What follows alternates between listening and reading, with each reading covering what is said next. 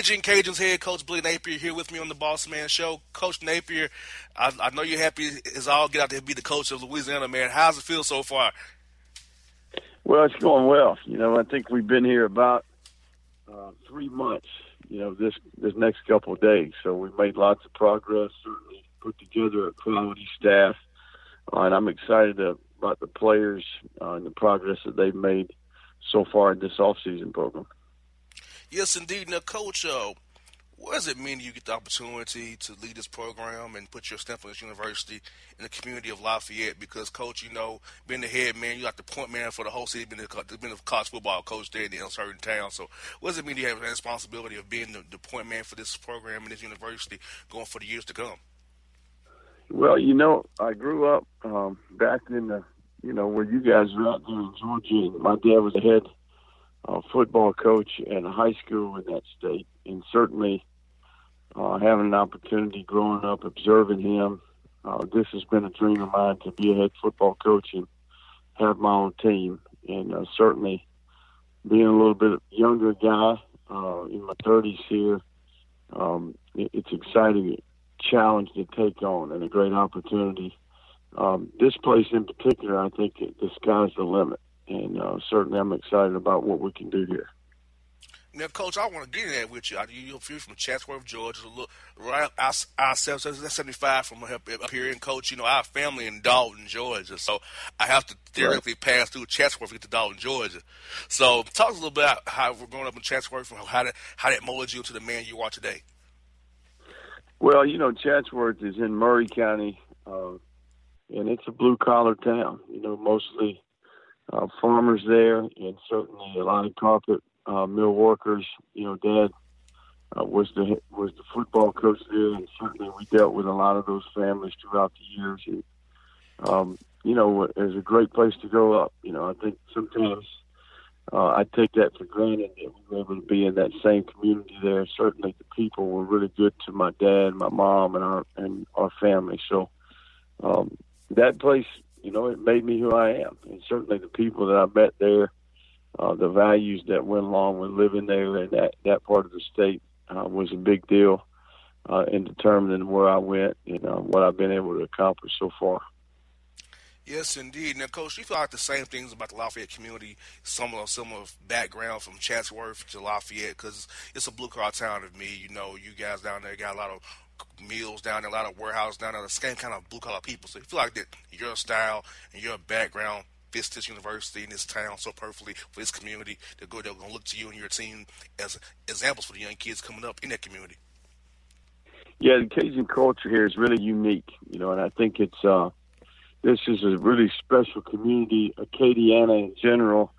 Um, you know, the kind of 35 mile radius with, from Lafayette, there's about 860,000 people. So uh, this is a community that really is growing it's, and it's developing. It recently got voted the number one place to live in the state of Louisiana.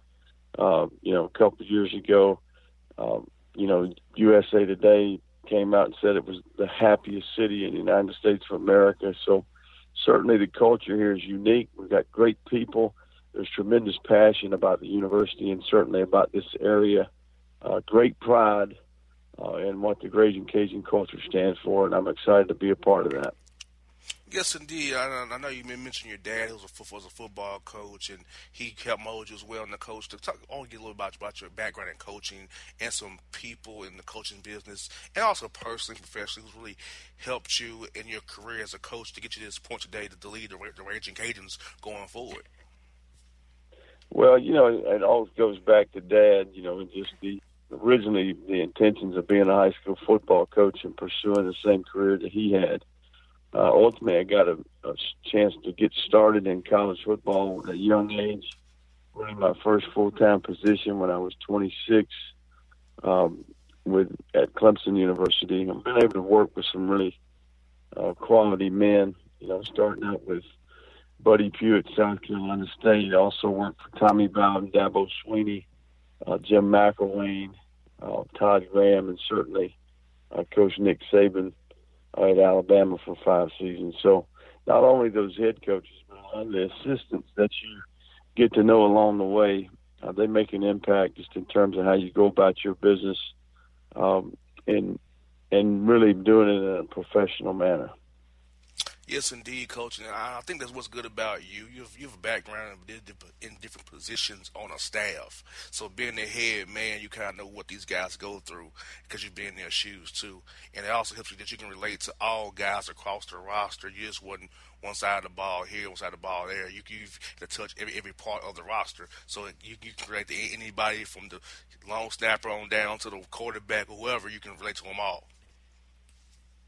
Well, I, I think that uh, that has been valuable. You know, certainly having been uh, recruiting coordinator, having been an offensive coordinator, been in some different assistant head coach type roles, uh, coaching receivers was really beneficial for me. I've also coached tight ends um, and quarterbacks. So played quarterback, certainly a little bit of an offensive flavor, um, you know, to my uh, that side of the ball. But we we excited about the the big picture, all three phases working well together uh, to play winning football, and uh, having a chance to kind of put my own fingerprint uh, on this program is a big deal, and and I'm excited about this opportunity. And uh, coming from Alabama, coach, I know you know the landscape of Louisiana talent. You know the, scope of Alabama and Georgia and Mississippi talent. So as you market this program to kids and, and market the program to the community, um, who do you plan, how do you plan on selling these kids in Louisiana who don't get recruited by LSU to choose you instead, or don't get recruited by Alabama to choose you and stay home and come build some and have, have some special down there in Lafayette with, with you guys and then Ragin' Cajuns? Well, you know, we've done a lot of research since we got here, and certainly, you know, our focus in recruiting is going to be on a six-hour radius from here it's about 700 Division One players within six hours of this place. So we're going to zero in on those um, 700 players. Obviously, the emphasis being starting from the inside out. Uh, we got tremendous talent right here in the backyard in the state of Louisiana, and we want to make that a priority. You know, I'm excited about sending our coaches out this spring. We're going to go to every high school in the state. Um, we're going to focus on building relationships to sustain uh, and putting ourselves in position to where we've got a roster uh, that represents this state in a first class manner. We also have uh, great areas that border this state, you know, whether that be Mississippi, the Panhandle, Florida, South Alabama, uh, obviously Houston, Texas, and the Golden Triangle, up into Arkansas. I mean, there's great uh, opportunity uh, right around us, and uh, that's where we're going to spend our time and focus our energy. Exactly, coach, and I, I love that about your location. Like I, I say in real estate, it's all about location, location, location, and having that radius you can get all those great players. So you always gonna have time to be able to turn over and get talent to come in there because it's so many that and they have to go somewhere. You know, you know everybody ain't gonna, ain't swoop them all up. So I, I, I love that for for you that in that area you can get all that talent to come and join your team and join your program and get and get immersed in, in your culture. Right and you know it's about the ones you get. You know, you got to do a great job evaluating. You got to do a really good job of targeting, uh, kind of your your type of guy. Uh, really recruit to your systems on both sides of the ball. I think we've got a, a really sharp staff. I'm excited. We've got a good mix of veteran coaches and some young talented guys. Uh, and overall, we've been able to put together an infrastructure in the organization that I think is going to help us have success uh, as we kind of work our way through our year-round plan for development uh, for our current team and also our strategy and recruiting. And coach, uh, speaking of young men you want to bring to your program, uh, what's the type of young man you want to bring into your program and uh, into your culture as you establish it at Louisiana Lafayette? And uh, what are the things you, you you preach to a kid when you when you try to recruit and bring them to your program? Because I feel like I feel like when you sell a kid on education to their parents and, and your values, that's usually what hooks them. So, how are you gonna get these guys to come on down there and join you guys, Coach?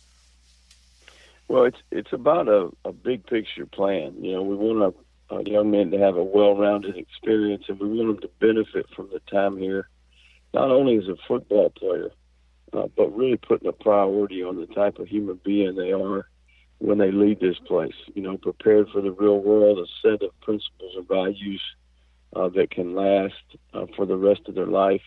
And certainly, education's a big part of that. You know, we want to have a disciplined team.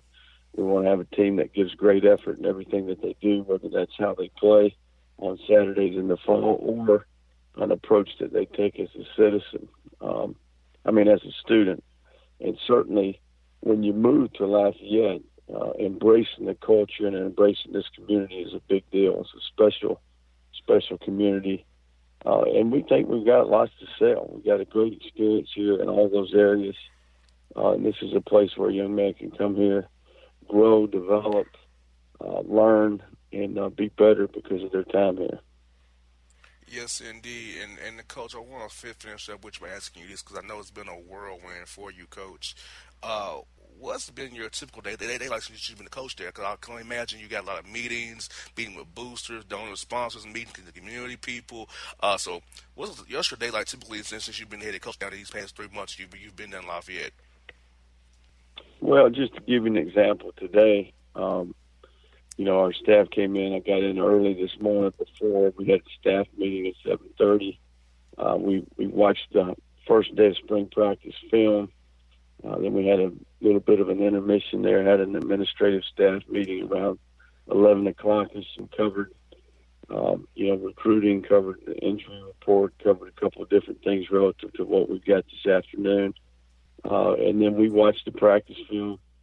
Um, I had to speak at a luncheon today for an organization called Eat Lafayette, uh, which is really a lot of local businessmen and businesswomen uh, that are in the restaurant business, apparel business, and certainly in the hotel business. So, uh, really just trying to get out and about and uh, build relationships that can help everybody. I think, uh, you know, it's truly a team effort if you want to have success uh, in the athletic world, especially at college level.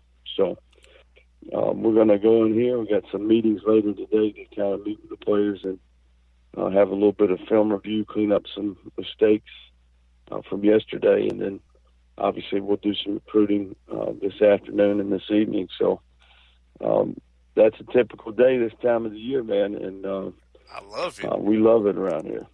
I love it, Coach. I, I love being busy.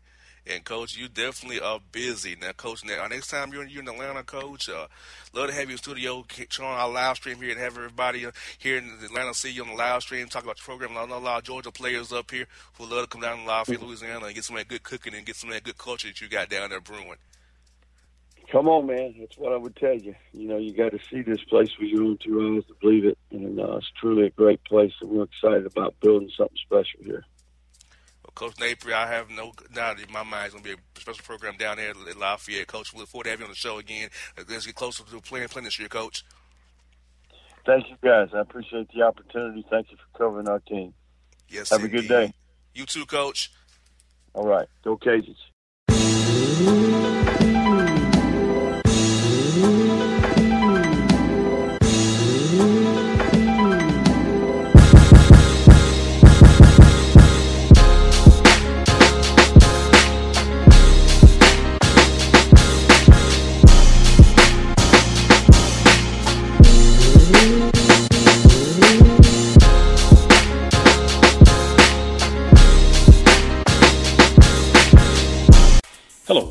Travis Williams, President and CEO of Academics and Athletic Consulting, focusing on educating and empowering tomorrow's collegiate athletic leaders. My passion is for the education and genuine concern and care for today's student athlete. It's the centerpiece of my life's work. A college education, both in and out of the classroom, is a truly rewarding benefit. For more information on AAC, you can go to www.academics.com and athleticsconsulting.com. Once again, www.academicsandathleticsconsulting.com. Or you can follow me on Facebook at Academics and Athletic Consulting or Twitter at Coach T Will 24 or Instagram Travis L. Williams 24. Or you can call me at 404 542 6079. Once again, AAC is very proud to partner with J.R. McHenry of the Bossman Radio Show, covering sports and entertainment across the country. Please tune in weekly for informative, entertaining, and expert analysis on today's sports and entertainment topics. Thank you.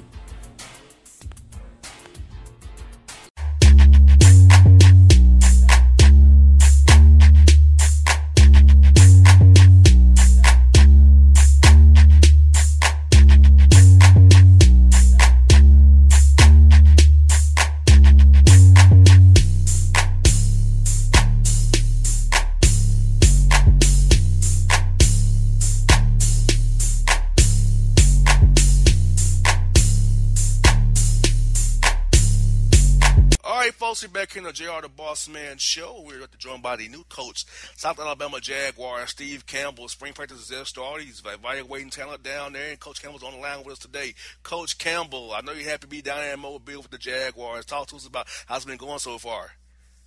Yeah, things have been going really well, Jr. Uh, you know, we uh, we're able to put together a staff that I really, really like. Uh, I love our coaching staff. I like the, the young men that we've got uh, here working with us. Uh, we're installing right now, um, you know, a brand new offense, brand new defense, and uh, you know, we're four days in. Uh, got a long way to go, but I love the way that the kids are working, and uh, you know, they've got a, a very hungry group, and uh, they're a fun group to work with.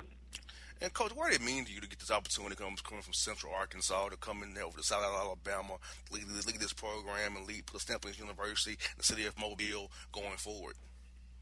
Yeah, you know this this is kind of coming home for me, Jr. I'm from right down the road in in Pensacola, which is about 45 minutes down the road. So, uh, you know, when South Alabama started football, you know, nine years ago, we're going into year 10 now uh, I always thought that you know it was a gold mine, a, a tremendous opportunity. You know, because you're in the, the heart of football country. You know, Mobile, Alabama. When I think of football, I think of the you know, the, you know, kind of the state of Alabama has always had tremendous, you know, high school football, college football, and you know, football is really important in this state. And you know, South Alabama has been a great athletic school for years. You know, they've had tremendous success in in basketball, tremendous success in baseball, and uh, been good in you know all of the sports that they that they put out.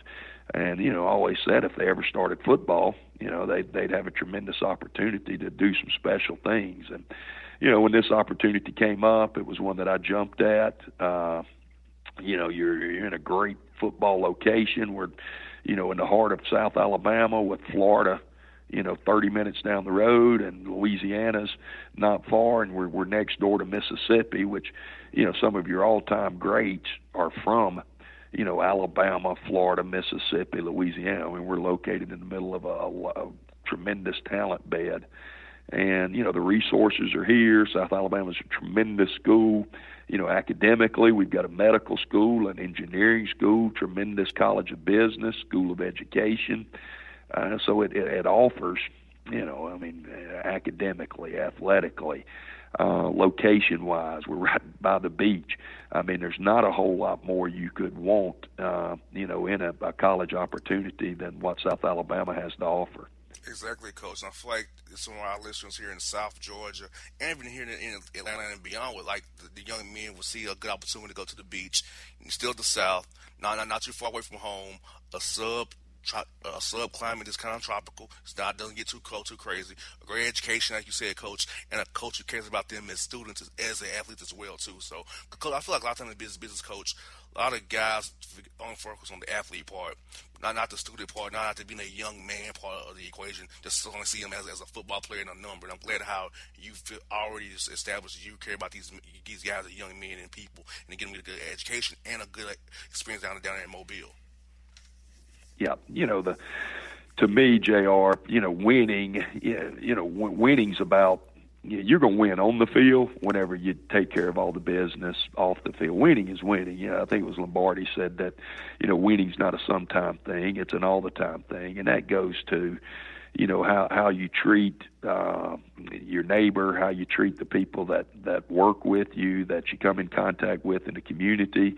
how you approach, you know, your class, how you approach your your academics. I mean, winning is is an all the time deal, and and that's the way we're approaching it. When we take, there's a lot of little things that that go into winning, and that's you know that's the same in the classroom. You know, be on time, make sure you have all your resources uh, sit up in the first two rows, say yes sir, yes ma'am. Uh, you know, there's a million little things that will make you successful in the classroom, just like there's a million little things that make you successful on the football field.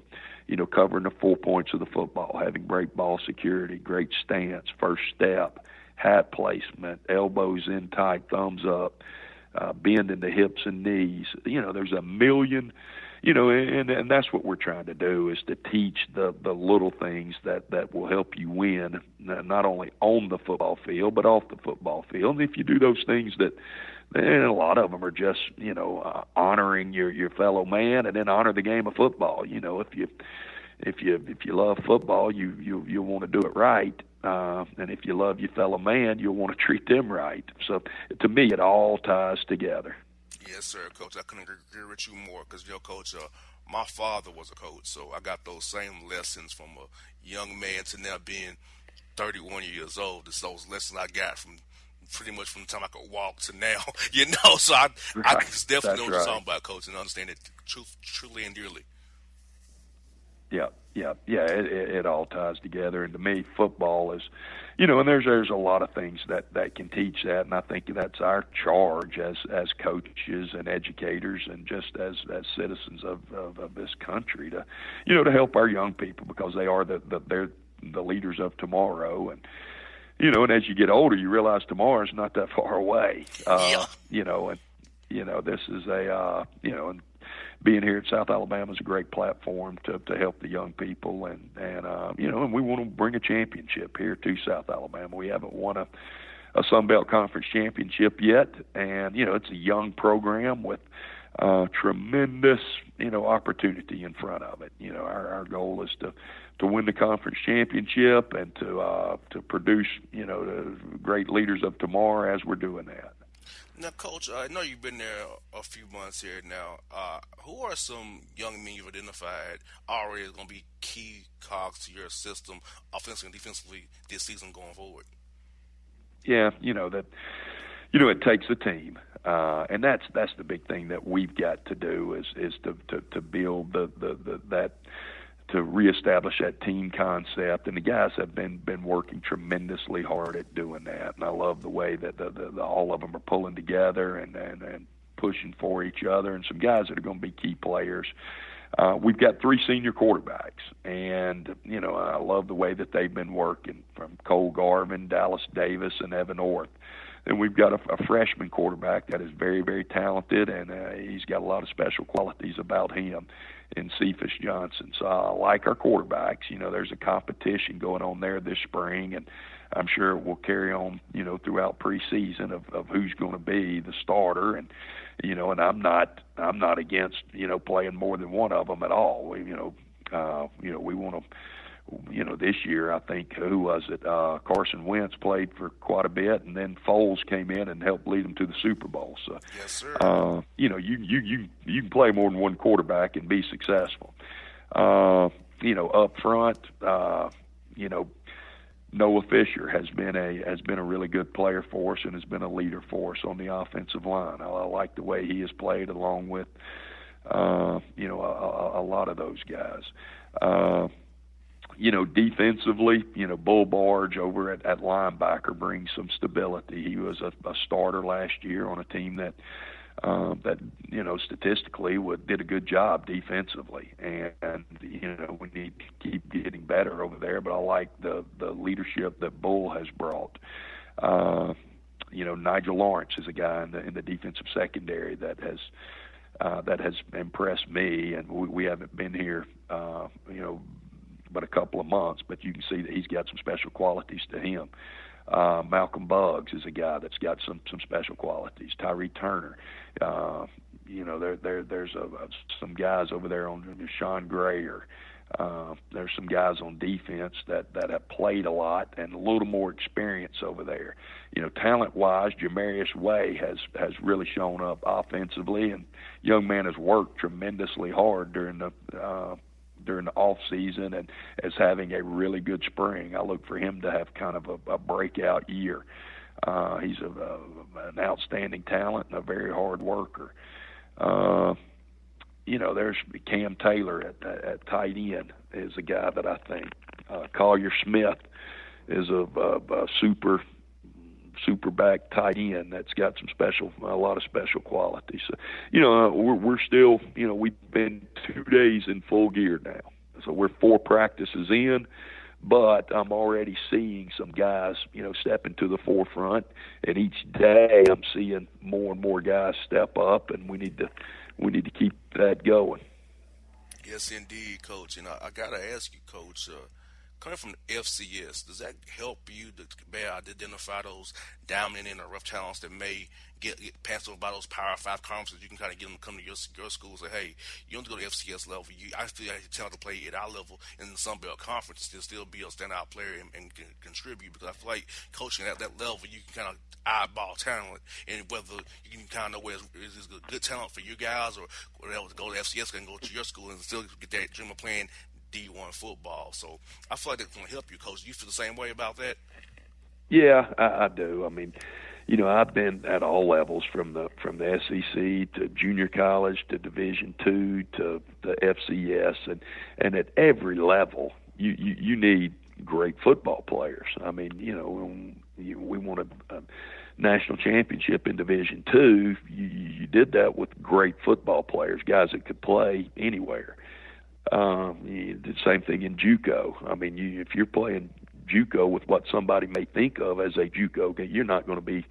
You, you need great football. There's great football players at every level. Now, what it forces you to do when you're not at the FBS level is evaluations a lot more important to me than than uh, say recruiting per se. You need to do a great job of evaluating talent and finding the guys that are you know that are that might be you know uh, for one that the SEC uh, for that are uh, SEC talent, but you know players, and uh, you know because every year uh, you know there there are guys that you know uh, like I say we talked about Carson Wentz just a, a minute ago, the kid from North Dakota State who led them to a couple of national championships. He led the Eagles to you know a, a, a there there are guys that uh you know that at every level of football, and I think that's what being at the the FCS level and in junior college and Division two helps you realize there's a lot of great football players out there. What you've got to do is find them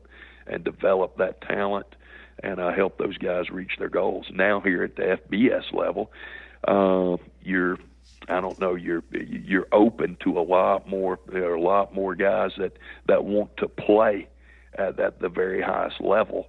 Uh, and you know, you know, here at the very highest level, uh, a lot more guys, a lot more opportunities. Uh, there are a lot more guys willing to to listen to your to your sales pitch on your program. And the great thing here, the the sales pitch you've got is tremendous education, medical school, engineering school, tremendous academics, playing football at the highest level in Mobile, Alabama. So you know, it's not a hard sell at all. You got that right, coach. Now, coach, come from FCS. Nah, they have a playoff. So, do you feel yep. like it would be good for the, the college football playoff to go to eight teams over, rather than four to give guys like from South Sun Belt Conference, the American Conference, a chance to actually get in in that get in that field of, of eight rather than just be those top four teams and everybody else is just playing out the, the bowl the bowl season without the opportunity to win a national title yeah, you know, I'm I'm a big proponent of the of the playoff system, and you know, and I think it ought to be open. I think you know, if you win your conference, you you know, I'm a big believer in winning winning the national championship on the field. Uh, you know, we've got a lot of work to do, but I, I love the the way that our guys are working, and you know, we we would like to get to that point where you know where, where we have an opportunity to play for a national championship, and that's our goal and that's our mission. So I, I'm definitely uh, a proponent of a of a an increased playoff system. Now, coach, last one I got for you is this: I know it's probably been like a whirlwind for you being new head coach out South Alabama. So, talk to us, coach, about what's a typical day like for you and the staff as you get established yourself in South Alabama and Mobile for you guys? Because I know it's been probably a whirlwind and crazy some of these days here lately. Yeah, yeah, it has been. Uh, you know, we come in early. You know, um, uh, you know, a lot of days start at you know six in the morning, and then you you know you finish around you know eight or nine at night, and uh, and then get ready to go for the next day. Right now, uh, uh, we just got finished earlier today. We had staff meeting this morning. We watched practice from yesterday, and now we're walking through. We've got a recruiting day coming up, uh, junior day coming up here this weekend. Uh, so we went through our our you know our notes on practice. We're going to practice and then have you know uh, you know probably a couple of hundred recruits up on campus and just walking through all the logistics of that. making sure that we've got everything squared away, and then you. Uh, you know, we've got weeks this afternoon, we've got film this afternoon, and then we'll have uh, I don't know our, our meetings to, to to go over installation for tomorrow. So, you know, it's it's a pretty pretty busy day, but it's you know when you when you get to do something you love, you feel like you you know it's it, you never. I feel like I've been blessed. I've never had to work a day in my life because uh, you know, since I've gotten out of college because, you know, when you when you're coaching football, that's your that's your love and it's yeah, I don't even consider it work. It's just, you know, a, a task to accomplish, but it's it's something that you love to do. Coach, I feel the same exact way about being on on the radio, doing TV and media. I've been doing this since 2009, Coach. It's not like work a day. I love it. Getting getting to cover sports every day is a blessing. The Lord has blessed me dearly right. with this with this job I have and host radio shows, talk to guys like yourself, other people I've had talked to. I'll tell you what, Coach, i am with you. It's not work. It's just a blessing that the Lord has given us both. That's right. That's right, Jr. I, I feel the same way, man. Well, Coach Campbell, I can't wait to have you on the show again down the road. I wish you all played Georgia, Georgia State this year, but I, I see you all don't. But uh, I can't wait to get yeah. I can't wait to get the trip on the Mobile and see you guys play, or have y'all up in Atlanta playing at Turner Field, which is a very unique place to play at. A baseball field now, football stadium, real unique, man. You will you will enjoy the atmosphere there, Coach. I can guarantee you. Yeah, well, great. Well, we look forward to coming over there. Thank you, thank you, Jr. Coach, you have a great weekend. Talk to you real soon, man. All right, partner. Take care. All right. All right. All right. Bye bye.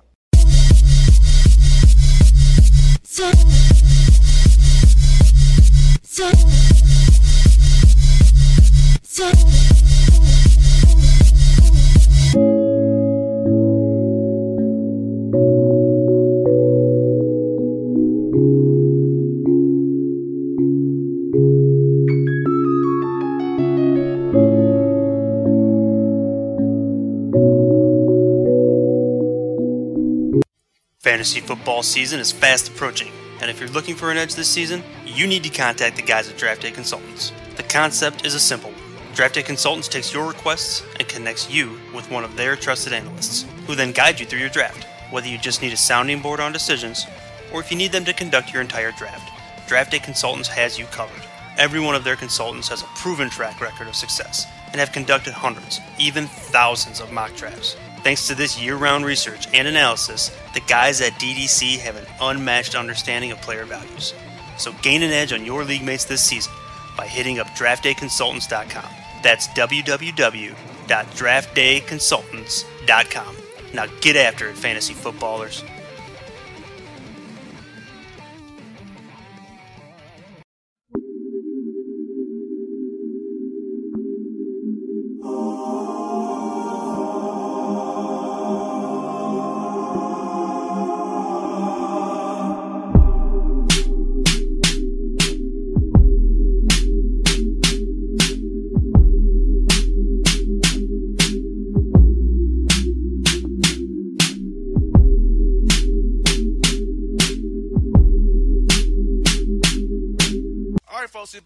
The JR the Boss Man show. Get joined by Davis Cup team member. He'll be in Nashville, Tennessee, April 6th, 7th, and 8th, Curb Event Center. Our guy Steve Johnson on the show with us. Steve, man, how's Miami, man? Ah, it's good. You know, it's uh, anytime you get a chance to play somewhere in your home country, it's uh, it's awesome. So, you know, even though I'm an LA guy, you know, coming to the East Coast, it still still feels like home. Now, Steve, you and I have met a couple of times, if you might not remember, in the in the Fox and Hound in Memphis. We've met a few times there. Of course. I mean, that's that's a staple while yeah. we were in Memphis while the tour event was there. Yeah, so yeah, I, I, you, I, we, we talked a few times. You saw you with Sam Querrey a few times. You was eating man, so we've talked a few times. When you see me, you be like, yeah, I remember you from Fox and Hound in Memphis. I remember you. So, man, I want to get into it with you, man. High side be part Davis Cup team once more, man? Coming to Nashville, playing against Belgium, uh, against a team that's can pose some trouble to you. But you know, you guys are five great guys, all singles players, play doubles as well. So you gotta feel good about the chance and having a guy like Captain Courier to encourage you doing each match.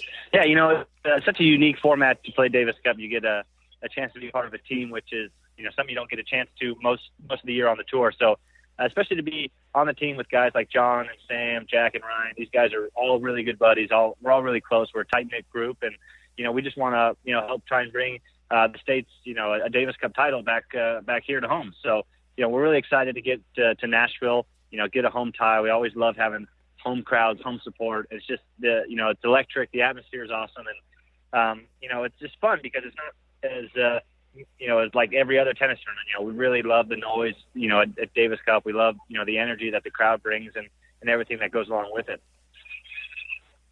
Now, Steve, now for you, you was a USC guy. You know you play at college tennis. Was a great college tennis player. You and John Isner played at Georgia. So for you guys, it has to feel real good to be in a team format again, where you both thrived at at Georgia and UCSC respectively. So for you guys, like you back at home again yeah, in college. Yeah, this is awesome. I mean, the two of us absolutely love Davis Cup because we get to be on a team again. Um, you know, we we both did it for four years in college, and we loved every minute of it. So you know, we always talk about it when we're when we get a chance to be on the same team you know, how much fun it is, how how much we enjoy, you know, playing for you know your your teammates and your brothers next to you, and, and the guys sitting there on the bench, and um, you know, because some you know when you're out here on by yourself in most of these tournaments, you know, it's just you, and you know, you you play, you know, with with your uh, with your buddies, but you know, you just don't get that same team feeling that you're all working towards the same goal. And for you, man, uh, if you if you don't Sam Querrey, you're the same coach and Craig Boynton CB. So I got to ask you, man, how does that work? Like, say if you, you don't you don't sit on the court, he's on grandstand or something, court one. How does CB manage both of you when you both play at the same time? And how do you do that when you play each other? Like, how does he do that for you guys? Well, I'd love, love to hear about yeah, that. luckily we haven't played each other since we started working together for a couple of years, which is we'd like to keep that trend going somehow, um, unless it's you know, on a finals or semis or somewhere later on in a tournament. But um, you know, the, the ATP is, is really kind of beneficial. They, they've really been benefited from us and, and CB and, and everything going forward. Uh, you know, they try not schedule us at the exact same time, so you know he can get from one to the other, and and so they've been really good about uh, splitting us up in terms of you know timing of of our matches. But that's great. Sam and I have known each other since we were you know ten and under. Um, we've played a lot of tennis together. We're both we live close to each other in LA. We're really good buddies. We spend a lot of time together. So for us, it was such an easy uh, you know opportunity to have you know a coach that we both really love working with and someone that you know really gets us both as as people as well as tennis players, so he can manage us, you know, both on and off the court, and, and kind of keep us uh, ticking in the right, and keep us going in the right direction. We have Steve Johnson here. We've been on the Boss Man Show. Now, Steve, both of you LA guys, you tell me. Uh, I know Sam's a, Cl- a, Clipper guy. Are you a, a Laker guy or a Cl- Clipper guy? You know, I, I love. I don't know. I wouldn't say I'm one or the other. I just really enjoy watching good basketball. Um, you know, I think I'm just uh, I'm just a basketball fan. So, you know, I just enjoy turning on you know TV every night, watching watching good games, and and these guys, you know, see how athletic, how incredible they are what they do, and um, it's been it's been super fun, you know, to get a chance, you know, at all these tournaments, you know, throughout the states to to meet some NBA guys when we go to their cities and do some stuff. So it's been it's been a blast, but you know, I just you know I'm getting excited for uh, for NBA postseason coming up and and seeing what the guys have to offer. Yeah, man. Like I told you off the air, man. I I, I work for the Hawks radio network, so I see the Hawks every night. So I don't get to see great basketball, man. Hey, hey, you know, you see taking as finest. Get to the next one. Yeah, exactly. And like, like, like, like this week, we got, we got, we had Utah last night, Sacramento on Thursday, and Golden State on Friday, and Houston on Sunday. So at least we can see two good teams in the next few days. Yeah, it's going to be that's a tough little uh, West Coast road trip for the boys. Oh yeah, and then get to get to Steve. We, was it in Milwaukee with the Utah, Sacramento, Golden State, Houston, then back to Minnesota. That makes no sense to me. the NBA, it's like what, gotta, what kind of schedule was that? Yeah, you guys got to talk to somebody at the NBA to get a better schedule than that. That's tough. Yeah, man. I'm like, wow. Like, for I think it'd be Milwaukee, Minnesota, then go out west, then go over to Houston. I'm like, man, come on, it's crazy. This is crazy. But yeah, man, it's great, man. Like, and I know for you tennis guys, like, you all love other, other sports. So, are you a football guy? Are you, are you a, like a you a Chargers, Raiders guy, West Coast? What you y'all like out there? LA have football. Yeah, you know, I was. Uh, I wouldn't say I had a, a football team until a couple years ago, and then once the Rams, you know, announced they were moving back to LA.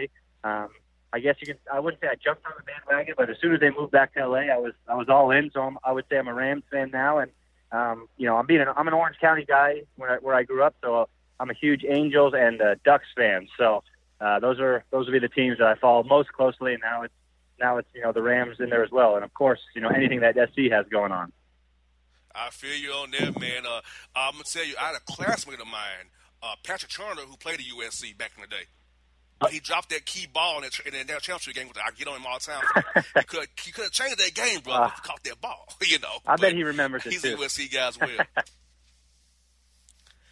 man, I'm asking Steve, like, you know, you're a d- doubles guy, man, as well. In the Davis Cup, before knowing doubles. So you can play with John Isner, Jack Sock, Sam Querrey, of course, and Ryan Harris. So wh- what about your game, Steve? Is it easy to, to play with these guys, live with these guys, whether it be Isner, Querrey, Harris, or Sock on the doubles court? You know, I think it's that's the beauty of the the five guys on our team right now. Anybody, any one of us can play singles. Any one of us can play doubles with each other, and you've seen success from from just about every one of our combinations. You know, Ryan, myself, Jack, and myself John and Sam, John and Jack, you name it. And uh, so I think that gives us a great opportunity of uh, putting a team together, you know, both singles and doubles. And, you know, for me, I just love being, you know, out there and being part of the team. So anybody who I play with, we're going to we're gonna go out there and have some fun and compete to the end. You get now. Let me ask you, Steve. Now about your doubles game, how, how does it help you on the singles court when you go play singles with, when you have success on the doubles court with one of those guys? Yeah, you know, it's, it's definitely helpful to play the doubles because you get a chance to to really kind of focus in on you know a different set of skills that you doubles uh, you know needs, and and maybe you know it could help you with the singles, you know, on the serves and returns and volleys, and and just you know having somebody out there with you to work through some tough situations uh, on the doubles court can always help your singles um, you know, help give you the confidence or help you, you know, re refine what you know makes you tick best out there on the singles court. Now you got, I know you got Miami right now, Davis Cup coming up. You got the a title in Houston, and that's on clay. I mean, I wouldn't call you a clay court specialist, but how excited are you to defend that title in Houston after the Davis Cup tie here? Yeah, it's going to be great. You know, Houston, I was fortunate enough to win win Houston last year, so that was awesome. My, you know, my my first title here in the states. So, uh, but you know, I know I know the, the five of us are really looking forward to Nashville. Um, you know, getting home. You know, I've never been. You know, I've heard such good things about the city. You know, I'm super excited to get there, and then you know, going from there to Houston is going to be a blast because Houston's just another great city that we all you know that we all love and we all love to play in. So it's going to be a great couple of weeks after Miami finishes for us to to really kick off, you know, and end our you know states kind of the, the tournaments in the states with a with a bang. Now, Steve, are you a hot chicken guy, man?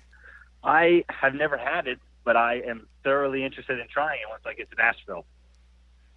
Yes, indeed. Like you can go to Hattie B's, 400 degrees, uh, knockout wings, Prince's Hot Chicken. Now, I must warn you, some of the mile is like a hot that you were just hot, hot, hot. Now, me personally, I'm not already a hot chicken guy, Steve. I'm tell you, the mild at 400 degrees, 100 degrees, it made my nose and my eyes water, and I had to drink like four different things of drinks to get my mouth not to be burning.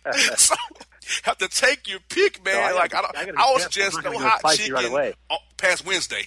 I can't be going spicy right away because that that might you know knock my face off. Man, bro, I'm telling you, you gotta you gotta build up to it. Like, maybe on Sunday when the tie's over, maybe do it then. Very possible. but not, we'll celebrate with that. Yes, indeed. Well, man, I look forward to seeing you in Nashville. I'll be at the top myself. Look forward to say, hey, remember me from Fox Fox Town? And so you're like, okay, I oh, yeah. that now guy. We got so, it. Now we're good.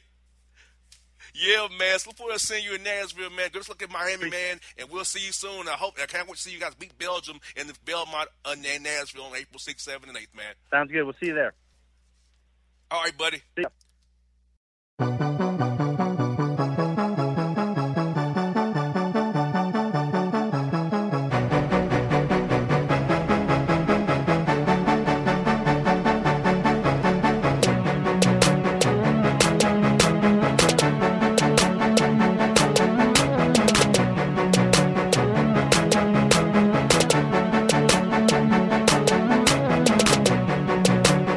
Ya. folks, back here on the Boss Man Show. Time for three man weave. It's the Boss Man with JC Smith. JD Beckler is snowed in up in Cleveland, Ohio. JC, he my man can't get studio at all. Bro. He's messed up, man. Yeah, I heard they got a real bad uh, uh, snowstorm going on up there, right? Snowed in and no power, bro. Oh, that's crazy. Yes, indeed. What ain't crazy though, bro, is this, bro. The Memphis Tigers got their man Hardaway Hardaway. Yo, Penny Hardaway. so, bruh, how lit is Memphis right now that Penny's back leading the Tigers, man? Let me tell you, bro, the city is hype.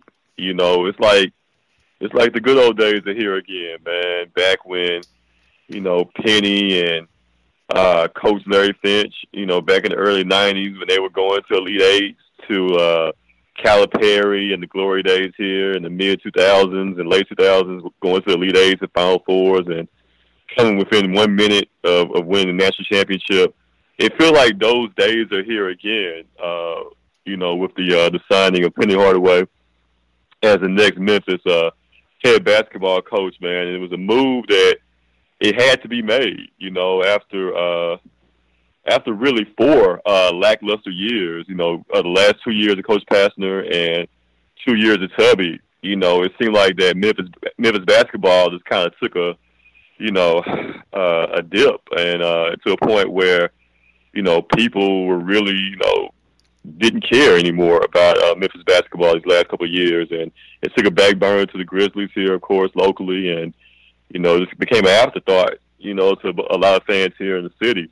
But now it's it's back on again, man. Uh, Penny is the 19th uh, head basketball coach in Memphis Tiger uh, history now, and you can just tell, man, that he's ready to hit the ground running, and he's getting the staff in place, and they already got. Uh, one big time recruit here from the city who had, who had committed originally to go to Wichita State, but uh, Coach Marshall of Wichita State last night uh, released uh, Alex Lomax from his uh, his letter of intent. So uh, Lomax is now able to uh, to come back home and uh, and play with Team Penny, man.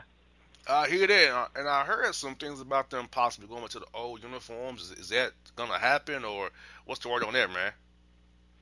Oh yeah, it's on the topic, man. You know, of course, Penny being the starter he is, having a Nike deal, and he's already been in contact with Nike because actually, uh, the school's contract with Nike uh, supposed to end uh, after uh, this year. But of course, now that Penny's on board, man, Nike is already talking about doing big things, man. As far as the uniform, the shoes, and they even talk about bringing uh, Little Penny out of retirement, man, and doing some things with Little Penny now. No doubt, no doubt. So I have to say that Memphis is going to be on 10. So Penny said himself, no offense to the Grizzlies, but the Memphis Tigers basketball was put in ain't Memphis, it's Tiger basketball, which I agree with because even for the Grizzlies when they played in the pyramid, it was still out the Tigers, man. And so now Penny Hardaway, assistance wise, he got one of them in there. I think it's Matlock. I know he needs probably needs needs an ex head coach and a young guy who can get players. So who are you looking at for his staff, man? Yeah, man, that's a great question, boss. You know, as far as like you said, you know, Tony Matlock, uh, a guy who played with Penny in, uh, back in uh, the 91-92 season. He was his uh, backcourt uh, teammate here at U of M. So Penny's very familiar with Tony Matlock. You talk about a guy who has over 20 years of college basketball, you know, uh, coaching experience, and uh, he was just recently the interim head coach down there at Ole Miss. And you know, Tony Matlock, he's a guy that knows the area. He knows the recruits here. So he's going to definitely help Penny out big time uh, on his staff there. And you talk about some other names out there. You know, uh, Penny is uh, very fond of uh, the great uh, Larry Brown, and you know, the, uh, Larry Brown was on radio uh, here recently. You know, speaking about you know joining Penny uh, here in Memphis, and he said he would love to do it if uh, you know if the school will allow it. If you the U of M uh, administrators and AD will allow Penny to bring uh, Larry Brown and staff, man. So that could be something, you know, that could be worked out, you know, in the coming. Another name that's being thrown out there as well is uh, former Grizzly uh, Mike Miller, who uh, runs the AAU program here in Memphis also.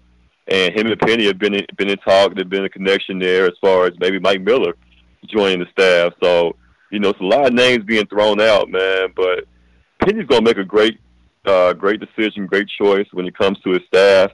He know he knows what he wants, and you know at the end of the day, I believe he's going to get the guys that he needs to uh, be successful here. Now, speaking of a, a, team down the road, man, in Ole Miss, I gotta talk to you about Kermit Davis. I know him pretty well from the MTSU, but what he said really just rubbed me the wrong way. In his press conference the other day, he said we're gonna be a respectful team that respects the flag, and national anthem all those things from a culture is what we're about now, bro. You at Ole Miss already. The Rebels already. Mississippi Confederate flag already. Unprovoked, you go there. and you need to recruit young black men to play at a school named the Rebels, with a safe flag, Confederate flag in Mississippi at the worst job in the SEC in Oxford, Mississippi. Worst job in the SEC probably is Oxford or, or Mississippi State. You can take your pick on each day of the week, and you say that. Now, Kermit Davis is somebody I called a friend previously, but JC, I'm gonna be honest with you, bro. At this point, I don't want to have him on the show anymore, based on what he just said. And I don't know how he feels about that trying to get get him on Ole Miss. No, and, and, a guy in the culture we're in, the climate we're in right now, the culture we're in right now, says something that tone deaf like that. Yeah, not a uh, smart move at all. I was unaware of, of those comments that uh, that he made there, but yeah, it's definitely uh, not smart at all when you're trying to recruit in the SEC and you know uh, a sport like like college basketball where you know you're going to be going after young black men and to say something like that, you're right, so tone deaf. And uh, keep in mind, Ole Miss was uh, talking about uh, hiring Penny Hardaway also at first. You know, that his name was mentioned, and there was some serious talk about uh, them offering Penny the job down there at Ole Miss. You know, so I wonder, you know, uh, will comments like that maybe come back to uh, bite Ole Miss in the butt there down the road when, when it's time to try to get you know top level recruits and those recruits seeing hey what's going on here at Memphis you know Penny the swag how cool the U of M is now you know you know that may stray some of those uh guys who may were thinking about, thinking about going to Ole Miss they may come to Memphis now. Yeah, man, you just can't say that, man. Like I'm at a point, JC, where hey, if you feel that way, fine, but if you're in a business where you need young African American males for your success, I want to express those kind of comments out loud. If you want to talk about that around your buddies right. around golf or coffee or tea, right. but out in open at your opening press conference, it's like exactly. you're attacking your black players from the jump. Like you're, you're gonna do this. You're not. What? It just exactly. rubbed me the wrong way. That's why I can't say I want to have him on the show anymore because I can talk talk to him with a unbiasedly now, based on the comments. You know what I'm saying? It's like right. I really can't. I don't believe what what you have said just rubbed me the toilet the wrong way as a black male. You know what I'm saying? No doubt. No doubt, man. Absolutely. Like this ain't it'd be one thing if you coach in college baseball and Ole Miss, you could probably get away with those comments and it's all good. But man, it's college basketball, man, and you already in the SEC, and you going up against the likes of a Coach Cal at Kentucky, who who you know would never say anything like that. Or Rick Barnes in Tennessee, who's killing it right now, man. So you know it's stiff competition. So yeah, you you don't want to set yourself behind the A ball, you know, uh, in a manner of speaking, in regards to saying something like that. Yes, indeed. Now we gotta talk about the NFL real quick before you get out of here to man weave today with you and myself. The Jets, they gave up three second round picks to move down to move up to three spots. That is a overpay out of this world, kind of like how the Bears got hoodwinked in the t- trading for Trubisky, a spot up by the 49ers. I don't understand, bro, uh, why these teams are burning their draft capital not being smart about it when trying to get these marginal quarterbacks or these potential talents. Like the Jets, who are a bad team, who need players. You give up four picks for three spots, pretty much. To me, it makes no sense when you're the bad as the Jets are. Yeah, not smart at all. And like you said, you know, the quarterbacks in the draft right now. There's not one QB that I could point to be like, you know what, that guy's a surefire Pro Bowler, surefire Hall of Fame uh, caliber player. You know, there's no Andrew Luck or anything like that in, the, in this draft the quarterbacks. You got some guys who could potentially be good down the road, but there's not one guy I could point to and say, you know what, that guy's a 10 year starter in the league. You know, so for the, like I said, the Jets being a bad team already, and you know, you need picks to build your team back up. Yeah, it wasn't that wasn't smart at all. Those are the type of moves that get you fired in the next year or two if the QB that you select, you know, is a bust. You know, so yeah, I not didn't understand that move at all. Like I said, you, you would have been good where you were, you know, and taking the quarterback, and the quarterback would probably still be there anyway. You know, a guy, you know, if it's not Darnold, if it's not Rosen, you know, Baker Mayfield may be there. You know, so yeah, that doesn't make sense at all, bro. Yeah, because the Giants are picking second. Now the Bills will trade up to three, or they may they may give up their pick to go to three. But I mean, let's not overpay for a not sure thing. And the Jets already have Hackenberg on their roster, and they have Bryce Petty, and they have Bridgewater now, and Josh McCown. Like, and you don't draft a quarterback, so you have five quarterbacks on your roster. So obviously, you're telling me that Petty and Hackenberg will not be back. And it's like, what right. are you doing if you're the Jets? Once again, if it wasn't for the Browns, Jets would be the worst team in the NFL for worst mistakes, or would be the Jets behind the Browns. The Browns was not were not the Browns, and the Browns should be making good decisions there with Tyrod Taylor getting you know Jarvis Landry. They should be making making better better moves now since they got John Dorsey as GM now. So it's like, man, the Jets, you, you, it's on you now for being worse in the league. It's on the Jets now. Yeah, hey, this is the Jets being the Jets, man. And bro, if I close out, I got two stories for you from from the, for the boss report real quick here. Uh, you're gonna love this one. Like it's so Florida of this person. Here we go. We have a Florida man arrested, bro, for trying to sell a stolen puppy back to the original owners. Oh wow. Okay. All right. So my man. Uh, so it's in Florida, correct? Yes, very much so. Okay, very Florida. All right. So he stole the puppy originally, and did the uh, owners of the puppy put out, put out like a uh, lost and found, uh, uh, like like a like a, uh, a flyer or something like that, sure offering a reward for it or something. And okay. he posted on Craigslist right. to meet to meet him at Jack in the Box, sell it back to him. But how did they know that he stole the puppy originally, though? They they got security cameras around their property from eighty. Oh, okay, all right, okay. All right. Well, I can't. I can't blame a man for trying to hustle. You know. You know what I'm saying? like I, I can't blame him. You know, that's very creative. Yeah. You know what I'm saying? That sounds like something you find off like a, sitcom or something, man. But uh, but yeah, that's very that's very Florida. It's very Florida-like right there. We got one more for you here. Dumb and reckless. We have a Miami nightclub shut down after a horribly stops a hole and partygoers ridden in on by a woman. whoa, whoa. Wait a minute. Re- re- uh, rewind that. What happened? What's going Dumb on? and reckless. Miami nightclub is shut down after horses nearly stomps a hole in partygoers ridden by a Florida woman. Dog, they got too much going on, man. I don't even know where to begin with that, bro. That's too much. That's too many layers, dog. I can't, I can't deal with that, man. we'll try this one while we at it. Uh, Florida man steals an ambulance, complains to arresting officer about long wait time, saying, "quote It was too cold. It was waiting too long. They ain't bring me any any graham crackers." I mean, yeah, everybody knows, man. You know, you need graham crackers. You know, while you you know waiting on ambulance uh, or whatever, man. Like that's the official official snack of, of 911 uh, dispatch calls, man. You know, you gotta have graham crackers, man. So yeah, come on, everybody knows that. no doubt, but bro, close up the shop today, talk about clicks, what you got going on, Three Kings. I see y'all on Facebook doing your thing, bro. Talk to people about what y'all got popping off at Clicks Sports Bar Memphis, baby. Hey man, you know what? Yeah, absolutely. Once again, you know it goes down, man. The, the, the bad boys, the karaoke, you know the karaoke kings, man. Three Kings.